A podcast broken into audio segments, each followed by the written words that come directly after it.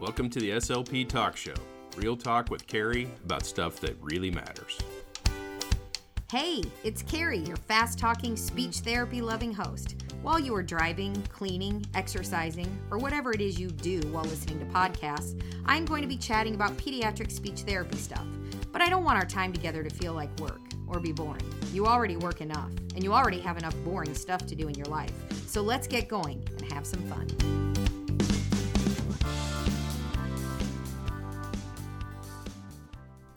Hello, and welcome to another episode of SLP Talk Show.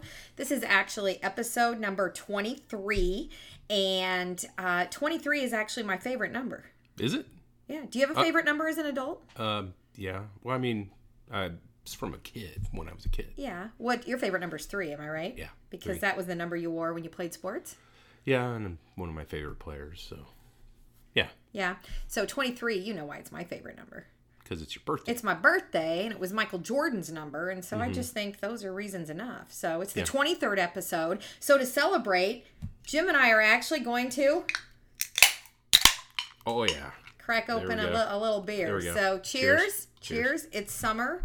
Um, yeah. So we've been a little lax. We have been a little lax, and we apologize. been on the road a little bit too. So Yeah, that's been- part of it. We've been, you know, doing summer stuff, and our son Aaron. Um, if you follow me on social media, you know that Aaron worked at the zoo this summer, and uh, he just retired. Yeah, yeah. He retired from his job, so Yeah, uh, yeah. He he uh, he's he's enjoying it now. He's enjoying is. just some some quiet time. Yep, you know, he's enjoying catching up on his reading. Yeah. he's uh, you know doing all those things that we would like to do someday.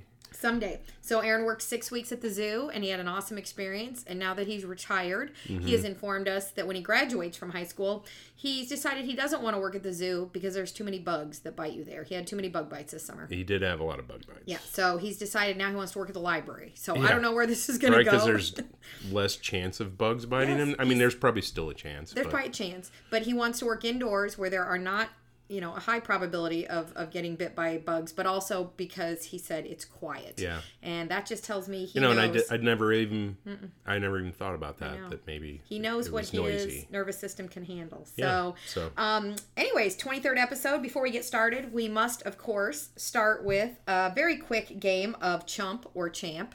So, Jim, um, let's see if you can uh, go four sorry, for I was four. taking a drink there. Yeah, yeah, yeah. The beer's tasting pretty good. It's it's pretty good. I'm, I'm having a day. Corona Light. Corona Light. I'm having a Mich Ultra because Mich Ultra. It's the middle of the day, so Yeah. you know. Here we go, Jim. Question number one: How many baby teeth does a child usually have? Sixteen. No, twenty. No. You were close. I didn't know the answer to that. You'll know this one. Which president resigned after the infamous Watergate scandal? That was Nixon. That was Nixon. How many months? Oh, if you get this one, I will Okay. buy you a whole like six pack of beer. Okay. Um. Oh, wait, wait a minute. Okay, maybe a How do you 12 pack. how do you set it up like that and then you just stop it at six pack? Okay, I'll buy you not a new car. I already offered you that once. Um, I don't know. I'll buy you something. I'll. I don't know.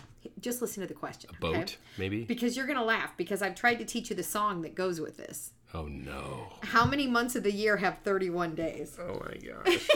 do I have to name the months? Well, I want to hear you go through it to No. figure out how many there are. Uh, let's see. Uh, He's counting with his fingers. seven. No, six. Oh, you were so close. It was seven. Seven. Dang it. See, I've tried for, we've been married 29 years, and I've tried to teach him 30 days, half September, April, June, and November. All the rest have Yep. 31. But That's, February has that's your job to remember. Except it's, on leap year, it's, it has 20. it's my job to remember that mittens and gloves are don't- different. have fingers and that gloves do. I will never remember that as long as I live. Okay, so I still. It's just shocking. I know. Shocking. Look, there are a lot of things shocking about my brain, okay? All right, so we are going to move into our our episode. We're going to talk about important stuff now. Are you ready? Yes, I'm. So, wait, did So I give, ready. did you answer all the questions? I don't know. I mean, Did that was only like three, I think. I don't know what's wrong with me. Oh my word. Oh, you'll know this one. How many gospels are there in the New Testament? Four, Four. So you got two out of four. two out of four. So 50%, you are a chump. I'm sorry. I'm batting 500. You're so batting five. Well, that's Hall pretty good. If Hall of Famer. you are a Hall of Famer. Absolutely. Chump Hall of Fame. the Chump Hall of Fame. Perfect. Okay, so we have been talking recently uh, about the birth to three world and providing early intervention services. So, what I wanted to talk about today was what routines based intervention is and what it looks like. And to be honest with you, this is something that I think is important even after age three, you know, after the birth to three early intervention world.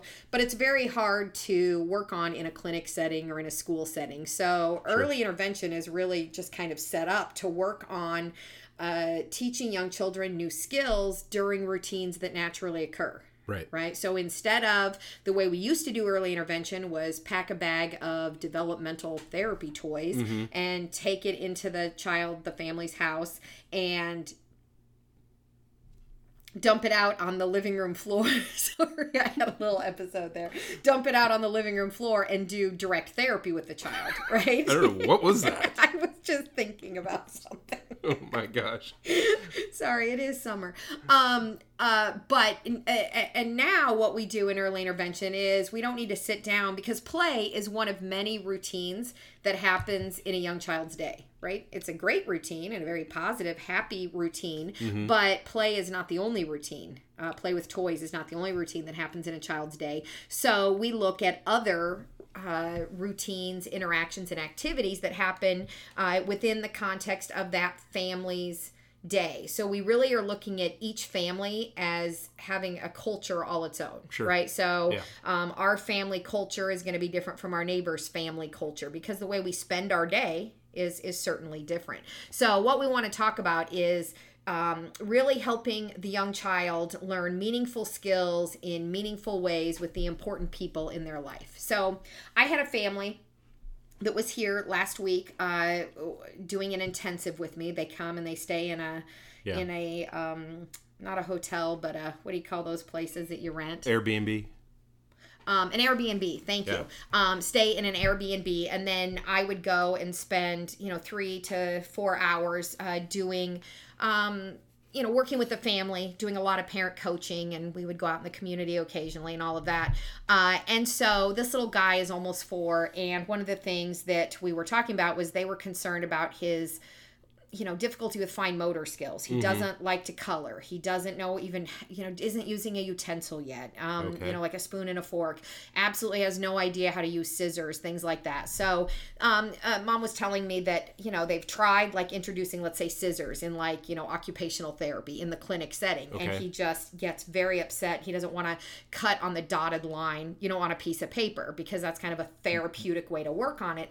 And so i just said to mom i said well a we need to figure out you know maybe he needs spring loaded scissors. Maybe we need to look at you know some scissors that are going to be easier than just traditional scissors but maybe having him open his own fruit snacks. Maybe then there would be some motivation behind Oh, learning yeah. to do it. So you know i was trying to give her ideas like think about instead of teaching the skill in a therapeutic way which is what we do in a clinical setting of let's think about how we can introduce skills in um, a, a way that is more relevant and meaningful to the child. Does that make sense? Yeah. so um, you know it, we could say oh here's some um, here's our speech you know uh, target word. I want you to practice having your child say this word like you know have him sit down and do his speech homework and say this word you know 10 or 20 times. Well how fun is that? Repetitive speech practice is about the most boring thing you know on the planet. And so instead of doing that it's better to embed that speech target into some naturally occurring activity. Maybe you can figure out how to embed a target word into bath time you know? Or if it is playtime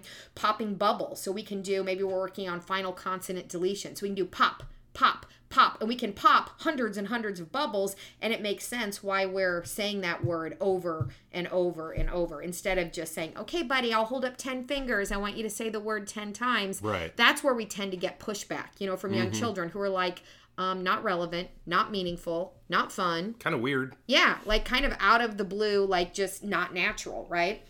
Another example would be um, let's say uh, the physical therapist has encouraged the family to have the child practice stepping up onto and then off of a little step stool.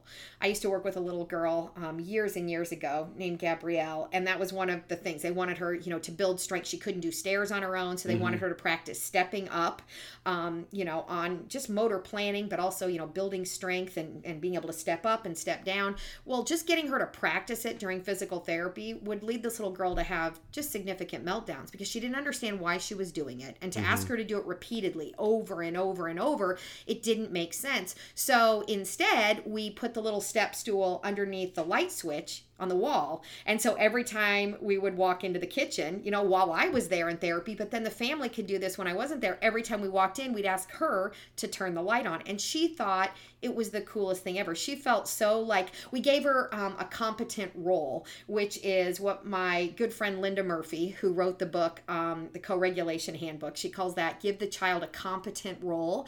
And so for her, turning on the light, to go into the room where the family was going that was mm-hmm. her competent role. So Sure. she felt proud right? Because she was participating but it also helped build her motor skills Yeah. right? Her strength. But there was a purpose there behind was a purpose behind it. And so that's why i am such a huge proponent of routines based intervention is we should be finding ways to address and introduce meaningful skills but we need to do them in meaningful ways Sure. right Yeah. Okay. Like if you could make a game out of it or something. well, yeah, or it doesn't even have to be a game because that makes it seem like we're playing. It, it just means it has to be routines don't aren't always play, right? It can Right. be mealtime, it can be Sure. bath time, it can be any routine. But it's not just sitting there. Doing it in a rote way. Yeah. Just yeah, yeah. just stepping up and down. No, because what's the point of that? I remember um, uh, there was a little boy that I used to work with, and uh, the family was instructed to have the child practice walking up and down the stairs, alternating feet. Because what he always did was would always lead with, um, you know, the right foot, and so they wanted him alternating. You know, because you know whatever that's an important it, you know it's it there's one leg that's stronger than the other. And so for mm-hmm. kids who have weakness in one leg they will not alternate their feet. Well this old guy was getting so frustrated that they were walking upstairs just to turn around and walk downstairs just to turn around and walk back upstairs just to turn around and walk back downstairs. And finally he started having massive behaviors when the the early intervention provider would Sure. show up. He was like crying and fussing because now he had stress right? Because he's like i don't understand what this is. So we thought about where could he practice that more naturally? And in their backyard, they had a, a little slide. Well, guess what you do? To go up and down the slide, you mm-hmm. naturally climb up, and we encouraged him by tapping the back of his knee, you know, to alternate, right? That was the, the physical cue. But we encouraged him to climb up the stairs, then he got to slide down. And then mm-hmm. what do kids naturally do? They run over and Yep. they do it again, and they climb up, and they, I mean, and so that's really what this is all about when we talk about routines based intervention. So when we think about what kind of routines exist in a family's day, we tend to always kind of think about the main ones. Oh, like, um, you know, mealtime. That's certain that happens three times a day. If you add snack in, you're looking at four Yeah. or five, or sometimes for some kids, it's like 19 snacks a day, right? 19? Wow. Well, there's a lot of kids who just graze all day long, so snack time is like a perpetual thing I would for have some loved that kids. as a kid. Yeah, you would have, wouldn't you? So we have meal time. I think bath time is a common routine that everybody wants to talk about. But um, I, I want to just share with you. I came up with a list of everyday routines that serve as learning opportunities. So getting dressed. And obviously, then at night, getting undressed. Right. Okay. This little guy that was in town for my for the intensive, um, he's almost four, and he doesn't really have any independence with dressing. And so as when I because I would get there every morning early and we would work, you know, at breakfast first and then he would we'd brush teeth and then he'd get dressed. I showed the parents how just to like put the shirt on his head and maybe start to tug it and then kind of stop. And of course he's like someone turned the lights off. So he naturally you know pulls it all the way down. And then i would you know cue him to put one arm in but i wouldn't push it all the way through. I would get it halfway and then i would stop and he would finish it. Um, pull his pants halfway up let him fit you know that kind of thing. And so just showing parents how this is his competent role right now. And he's going to become more independent over time but we want to give him that role. So dressing and undressing diaper changes taking a bath I think people forget about we talk about mealtime as being a routine, but what about meal preparation? Think of all the routines that you know, all the skills that you can work on as you're stirring and measuring and Right. pouring, you know, things like that. So meal preparation, any kind of eating, whether it's snack or mealtime, cleaning up after meals. Oh my goodness, that's a wonderful way to get children to interact um, in a safe way with foods that maybe they're not very comfortable eating, but maybe they scrape food into the garbage can Mm-hmm. after you know they eat, or maybe they wa- uh, wipe the table and so they have to deal with crumbs, you know, and things like that. Uh, brushing teeth, getting the mail. That's one of my favorite routines. Like Mm-hmm. a lot of times adults go out and get the mail while the child is napping. Why wouldn't you take your child with you? You know, and you can practice walking through the front yard on uneven surfaces. You can look at the numbers on the mailbox if you have one like we do, where there's like a community um, bank of mailboxes and find the right number. Um, you know, you can have the child carry the mail. When you get inside, they can count how many pieces of mail there are. I love saving. Uh, right now, it's almost election time here in Missouri, and so we're getting all those. I call it junk mail, but you know the postcards Right. that have like uh, vote for me because Yeah, I'm cam- not a criminal. Yeah, the campaign. slogan yeah, stuff, yeah, all that yeah. stuff. But they're on uh, really sturdy. It's not paper; it's like cardboard. You know, because it's like postcards. That is the greatest thing for children to practice snipping with scissors because Oh, yeah. uh, it's it doesn't you know fall uh, or kind of flap in the wind if you will like a regular piece of paper does Sure. playing with the dog or feeding the dog you know just Right. thinking about all Oh, the, the yeah. things you can do with that playing with toys cleaning up toys getting in the car meaning instead of carrying your child and putting them in let them walk to the car right um, we open the car door and allow them an opportunity to climb into the car climb Mm-hmm. into the car seat you know those kinds of things running errands gosh there are so many things i will say the grocery store is probably my favorite place to help children um, uh, build vocabulary and you know you can Right. take a list Yeah. and i mean there's just so much you can do there uh, playing outside reading books grocery shopping gosh just uh, you know so yeah you're at the grocery store you've got your list you you can count how many items you need um, put them in the cart um, uh, you can carry the items in the house the child unpacks the bags helps you put them away so you're sorting them i mean gosh we could go on Right. and on Yeah. all the skills you can you can uh, think of with that doing laundry right i mean But they're not about out of all these things are not out of context. no, they're in context, right. Right. So if we're folding laundry and you're like, "Oh, look, here's Daddy's big sock. Oh, can you find a, a, a you know a match? Oh, you Right. found it. There's two of Daddy's big black socks. now and- look, and- here's a little red sock. Yeah, right? instead of sitting there and finding a matching game. yeah, or play, downloading play- an app. Right, or yeah. Mm-hmm. Absolutely. I'm It's saying three, it's 3D. you're you're touching it, you're And using different senses, all those exactly things, right. right? And it's it's um it's uh what do I want to say? It's doing. It's not Right. observing. It's actually it's, it's participation. It's in the real world. It's Yeah. not 2D on a screen. Right, exactly. It's participation based. And so that's what routines based intervention allows us to do is allow children to learn naturally and it allows parents to realize that they don't have to set aside special time to teach their child fine motor skills or teach them gross motor skills or teach them communication skills. You don't have to set aside special time. Your daily routines provide plenty of learning opportunities for your child Yeah, I agree. right? So that's what this is all about.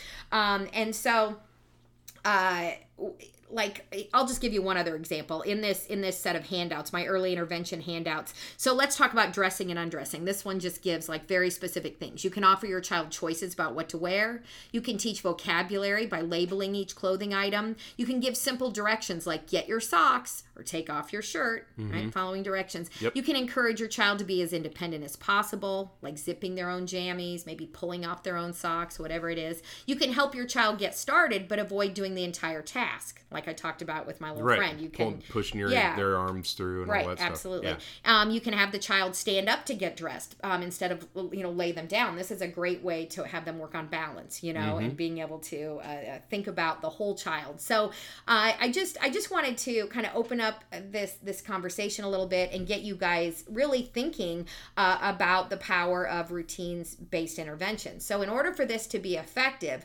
what you as the provider have to do is you have to know the family's routines, right? Right. You can't assume. So, like, I, this is the example I love to give. I can't walk in and say, when you read books to your child, I want you to do X, Y, and Z. First, you have to find out do you read books to your child, right? You can't assume Yeah, yeah. anything. So, you can't say, when you're sitting on the floor playing with blocks, you first have to find out do you sit on the floor and play with blocks? Sure. Because our job is not to come in, do any kind of parent shaming, and tell parents, you need to play more, you need to read more, you need to, you need to, you need to. No, no, no, no, no. We're not here to tell you that your way of parenting is wrong. We're mm-hmm. here to help you find ways to support your child's learning and development during whatever it is you do during the day Right. right? So um, uh, you know there are some parents who will say i didn't know reading to my child at such a young age was important. So i'm not saying we're not going to explain you know that reading aloud is helpful to young kids. I'm, I'm Right. not saying that but i'm saying you can't just say when you do x try y strategy. You first have to know what does their day what do their daily routines look like? What Well, a day in the life of if you're if you're saying that you want something that's not in their routine well then you're adding right that to the routine that's stress. and maybe that is more stressful for the Yep. child maybe it's more stressful for the the parent, parent guarantee you know and maybe you know it doesn't get done as often because it's Right. not really and truly a part of their routine It's not. It's not. You've added something additional. So Mm-hmm. you're basically leaving homework saying, I want you to sit down three times this week and play blocks with little Joey. Right. And the parent is now stressed because I will tell you, I've had a lot of parents op- uh, open up to me and say, I just really don't know how to play with him. When I try to play with him, he just wanders away or he cries or, you know. And so when you ask me to sit down and play with him, and what's interesting is if you don't have an authentic relationship with the family, they're not going to feel comfortable telling you they don't do it. They're going to say, "Oh yeah, it went fine," or "Oh, it didn't Mm-hmm. and that's work." why you can't sit there in judgment no, there's no because no if you sit there in judgment then they're not going to tell you because they don't want to be judged Right, because they're going to be like, well, we tried, but, or, oh, that doesn't work. He doesn't Yeah. like blocks. Or, so what it then comes back to then is the parent feels guilty for not being able to quote unquote work with their child. So what they say is, can you come twice a week? Can Mm-hmm. you come work with him twice a week? Because he works really good for you, but he won't work Right, for me. right. When I hear parents use the word work for me, I know some somewhere along the way there has been a miscommunication because Right. parents shouldn't be working with their children. Sure. Right? And No, that's the and- and it- power of routines routine space. and that's probably there's some anxiety behind those comments too that okay I, I can't get him to do this Right. stuff so I'm not even going to try. so you Mm-hmm. know i give up Well, and that's why this family that comes from Mississippi, um, the the mom and dad are like so uh, wonderful to tell me like we just love watching you do it first and then help us do it successfully. So that's what coaching is all about. I intentionally model for the family, um, and then um, after after me and the child have had success, I'm the professional, the skilled professional using my strategies. We've had success. Now he has experienced because he's experienced success, he has more confidence. Sure. And confidence breeds competence. So then I switch roles. So now instead of me helping the child, mom came in the next day and helped him get dressed, Okay. helped him use a fork, all these things that he was doing for me that he wasn't doing for them.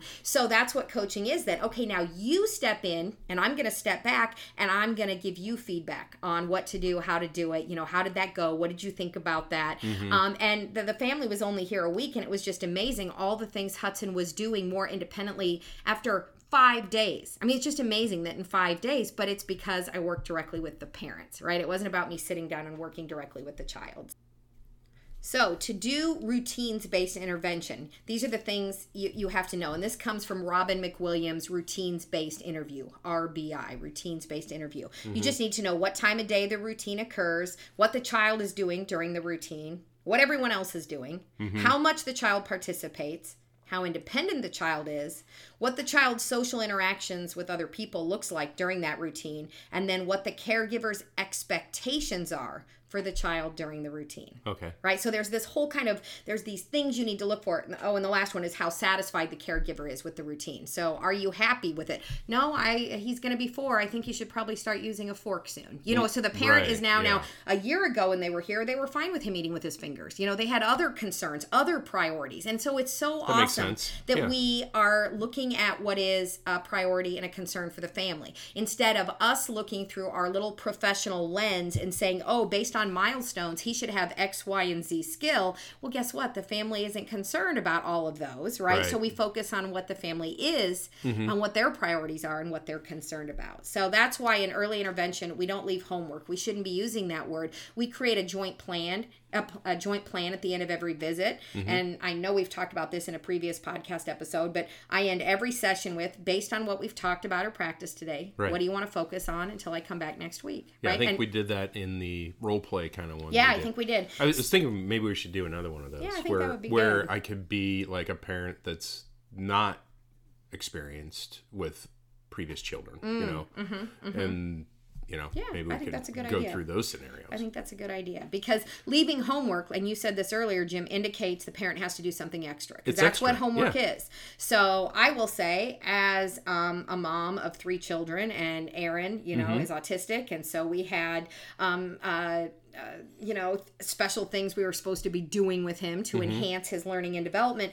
And it feels like some days you just barely have enough time to get done what absolutely has to be done. Get the kids fed, get them bathed, you know, get the groceries, you know, grocery shopping done, whatever. Do your progress notes if you're a therapist, all these things. And then you're like, oh, but wait, we have to do more homework. Right. So that's the advantage of doing routines based. Well- we don't do extra, we embed. And I think that the, the important thing too to think about is like, you know, when we used to do these things with our children, it was kind of something we looked forward to or something we were, you know, happy about doing, you know, or was a part of our routine naturally. To include it was them? yeah to, to to do these things like read and, and all Oh, these other sure. Uh-huh. things you know so i mean it, it wasn't a stretch for us to do this if it's but if it's something that is completely out of left field or Right, you know right. not on your list of priorities and that now you're forcing. Mm-hmm. forcing that into your day it could seem awkward and and you know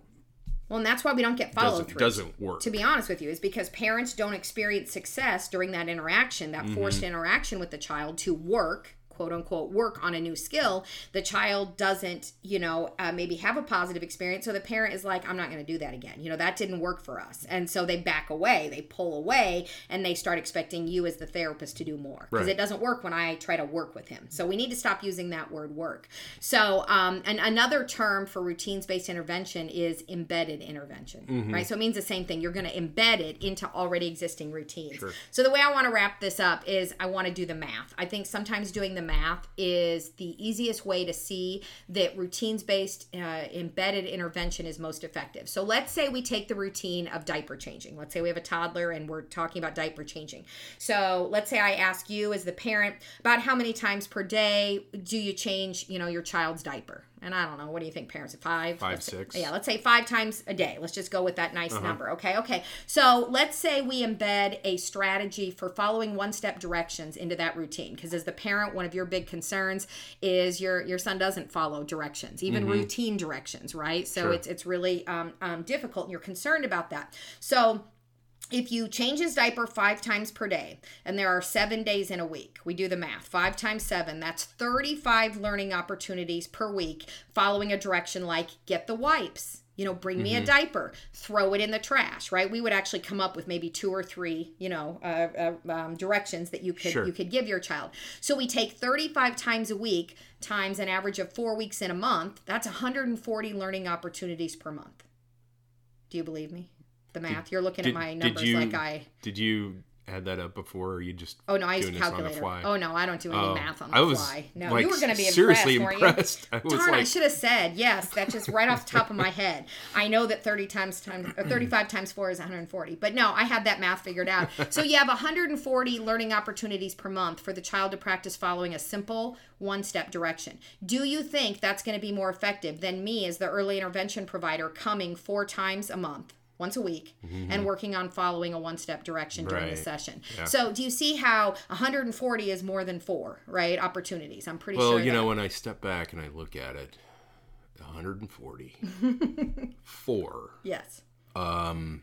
Yes. Yes, I see I more. see that there's a difference there. and it's a huge difference. And so that's the point we want to send to our families is that um, most of the learning for your child happens in between early intervention sessions not during the session. The session itself is for identifying the family's priorities and concerns for their child. It is for the provider to help um, identify some strategies that are going to be effective. And then together the family and the provider determine which routine we should embed those strategies into based on the family's routine that, in a nutshell, is routines based intervention. Sounds good. All right, very good, guys. Thanks for listening to another episode of SLP Talk Show.